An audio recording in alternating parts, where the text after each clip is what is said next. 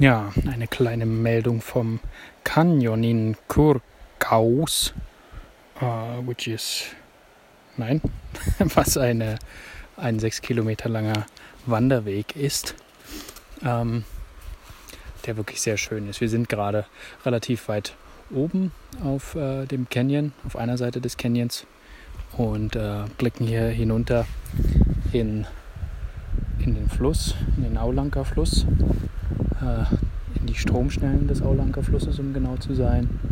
Und ja, es ist wirklich äh, wunderbar. Es ist bereits nach acht, als ich das hier aufnehme. Und trotzdem ist es noch sehr hell. Und äh, das Beste daran ist eigentlich, äh, dass wir hier, also meine Freundin und ich, hier ganz allein sind. Oder jedenfalls es den Eindruck vermittelt, dass außer uns hier keine anderen Menschen herumlaufen. Und das ist wirklich äh, purer Luxus. Das habe ich schon ein paar Mal jetzt die Tage festgestellt, wie, äh, wie privilegiert man eigentlich ist, äh, hier diese Natur in dieser Einsamkeit auch überhaupt kennenlernen zu können. Ähm, ja, das, das fand ich äh, nochmal wichtig zu sagen. Äh, zumal das ja auch äh, eine Sache ist, die eine gewisse Balance erfordert. Also auf der einen Seite ähm, sind diese Wege, die wir hier gehen, natürlich touristische Attraktionen.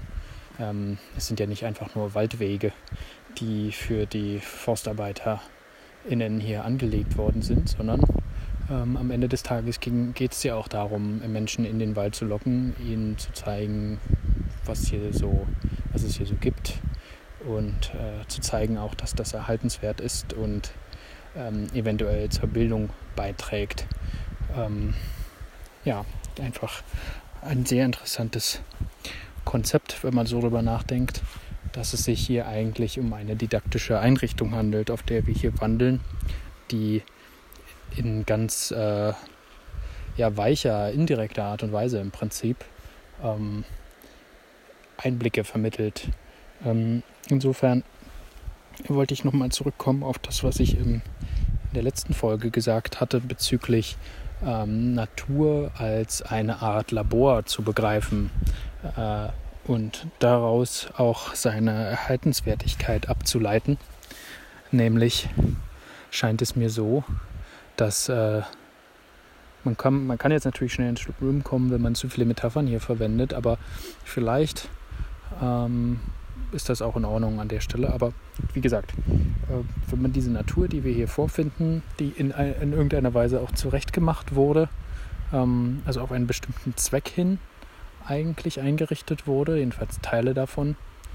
Äh, denn gleichzeitig ist es so, dass äh, diese Wanderwege den Aulanka Nationalpark keineswegs komplett durchziehen, sondern eigentlich äh, nur ein Teil dessen. Ein anderer Teil ist im Prinzip komplett Wildernis äh, geschützte Wildnis, wie gesagt, aber eben dann doch Wildnis.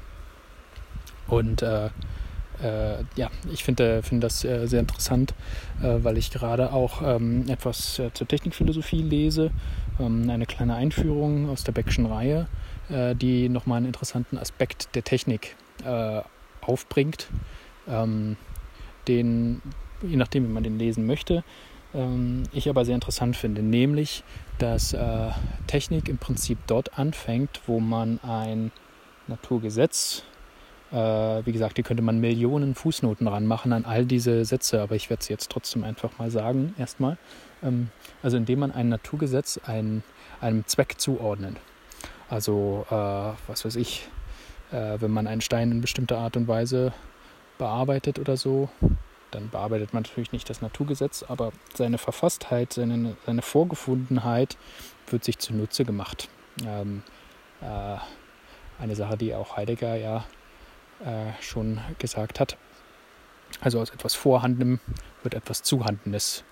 Äh, daraus wird ein Werkzeug oder eben ein Zeug. Da steckt auch das Wort Werk drin, was ich ja auch im letzten Podcast schon bereits sagte. Ähm, und in ähnlicher Weise äh, kann man sich auch diesen Nationalpark äh, denken, der ja auch ein Stück weit vorgefunden worden ist, wobei man hier sagen muss, äh, dass da auch äh, natürlich sofort auch wieder eingestiegen, äh, also einsteigen, man da auch wieder einsteigen könnte und sich fragen müsste, ähm, inwiefern hat man denn etwas vorgefunden, was einfach immer schon so da war? Und inwiefern ist nicht das selbst auch schon Konstruktion? Also nicht so sehr das Erkennen, die, die, die Beobachtung hier, dass äh, es sich um etwas Vorgefundenes, äh, Vorgefundenes handelt, auch wenn das auch ein, ein interessanter Aspekt ist, sondern vielmehr, dass äh, diese Natur, die uns hier umgibt, selbst Konstruktion ist. Ähm, der, der, Unterschied hier ist, ist also der, dass also das äh, Vorgefundene selbst konstruiertes Selbstwerk ist, selbst also schon immer Zeug ist.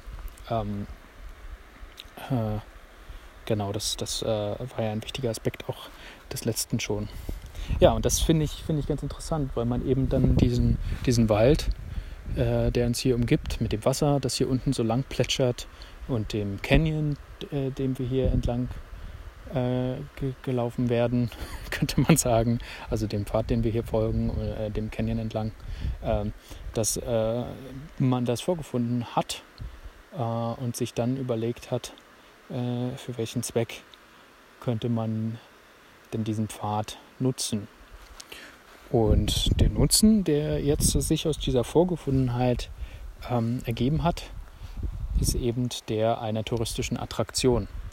Ähm, und insofern steckt hier ganz viel Technik im Prinzip drin. Äh, in, in, in dieser Natur, in diesem äh, scheinbar, anscheinend, äh, ist es ein bisschen doppeldeutig eventuell, ähm, natürlichen Vorgefundenheiten, mit denen man es hier zu tun hat. Ähm, damit sei aber auch nicht gesagt, dass äh, was hier vorgefunden wurde, nicht durchaus auch als Vorgefundenheit betrachtet werden kann. Aber ich denke, der Aspekt der Konstruiertheit dessen, was hier vorgefunden worden ist, ist eben auch nochmal wichtig. Also, dass das hier so ist, dass hier so viel Totholz liegt, dass äh, dieser Wald nicht bewirtschaftet wird, ist selbst eine Konstruktion. Denn im Prinzip, das hatte ich auch beim letzten Mal gesagt, handelt es sich hierbei eigentlich um eine Heterotopie, äh, die auffällig macht, äh, wie es eigentlich normalerweise zugeht. Äh, nämlich normalerweise würde dieser Wald vermutlich zumindest, äh, würde es sich lohnen, genauso bewirtschaftet werden wie der Rest der Fläche Finnlands. Ähm, und interessanterweise ist äh, diese Doppeldeutigkeit äh, des Nationalparks auch in, äh, in dem Betreiber, in der Betreiberfirma, wenn man so will, im Ministerium für Forst, äh, dem Forstamt im Prinzip, Metzehalitus, auch eingeschrieben. Denn es gibt nämlich beide Seiten. Es gibt zum einen die Seite äh, des, des Naturschutzes, die sich um die Nationalparks kümmern, also im Prinzip den Nationalpark als solchen konstruieren.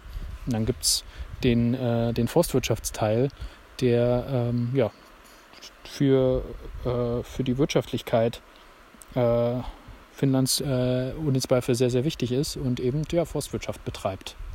Ähm, und diese beiden Sachen leben unter einem Dach. Man kann sich vorstellen, dass das natürlich auch ähm, einige Schwierigkeiten mit sich bringt und äh, Konfliktpotenziale mit sich bringt. Doch ich denke, wenn man eben äh, sich auch diesen Nationalpark als eine alternative Form von Bewirtschaftung vorstellt, ähm, eine alternative Form von Konstruktion, von moderner Konstruktion vorstellt, ähm, dann äh, funktioniert das, glaube ich, äh, gut unter einem Dach eigentlich. Äh, nicht, dass da nicht trotzdem dann unterschiedliche äh, Meinungen äh, nachher weiterhin Realitäten konstruieren und versuchen, in die eine oder andere Richtung Ausschläge zu, zu, zu, geben, äh, zu geben. Aber ähm, nichtsdestotrotz sieht man, dass hier die, die Herangehensweise an, äh, an, an, an die Vorgefundenheit, glaube ich, ganz ähnlich ist. Nämlich, dass man äh, Werke aus Werken fertigt, dass man zum Beispiel touristische Attraktionen schafft, dass man Nationalparks schafft, ähm, die äh, dann, dann eben in bestimmter Weise dann natürlich auch eine Eigenlogik verfolgen, aber genauso wie ein monokultureller äh, Wirtschaftswald eben äh, auch ähm, einem Zweck genügen sollen. Ähm, und ja, das soweit wollte ich erstmal kurz festhalten.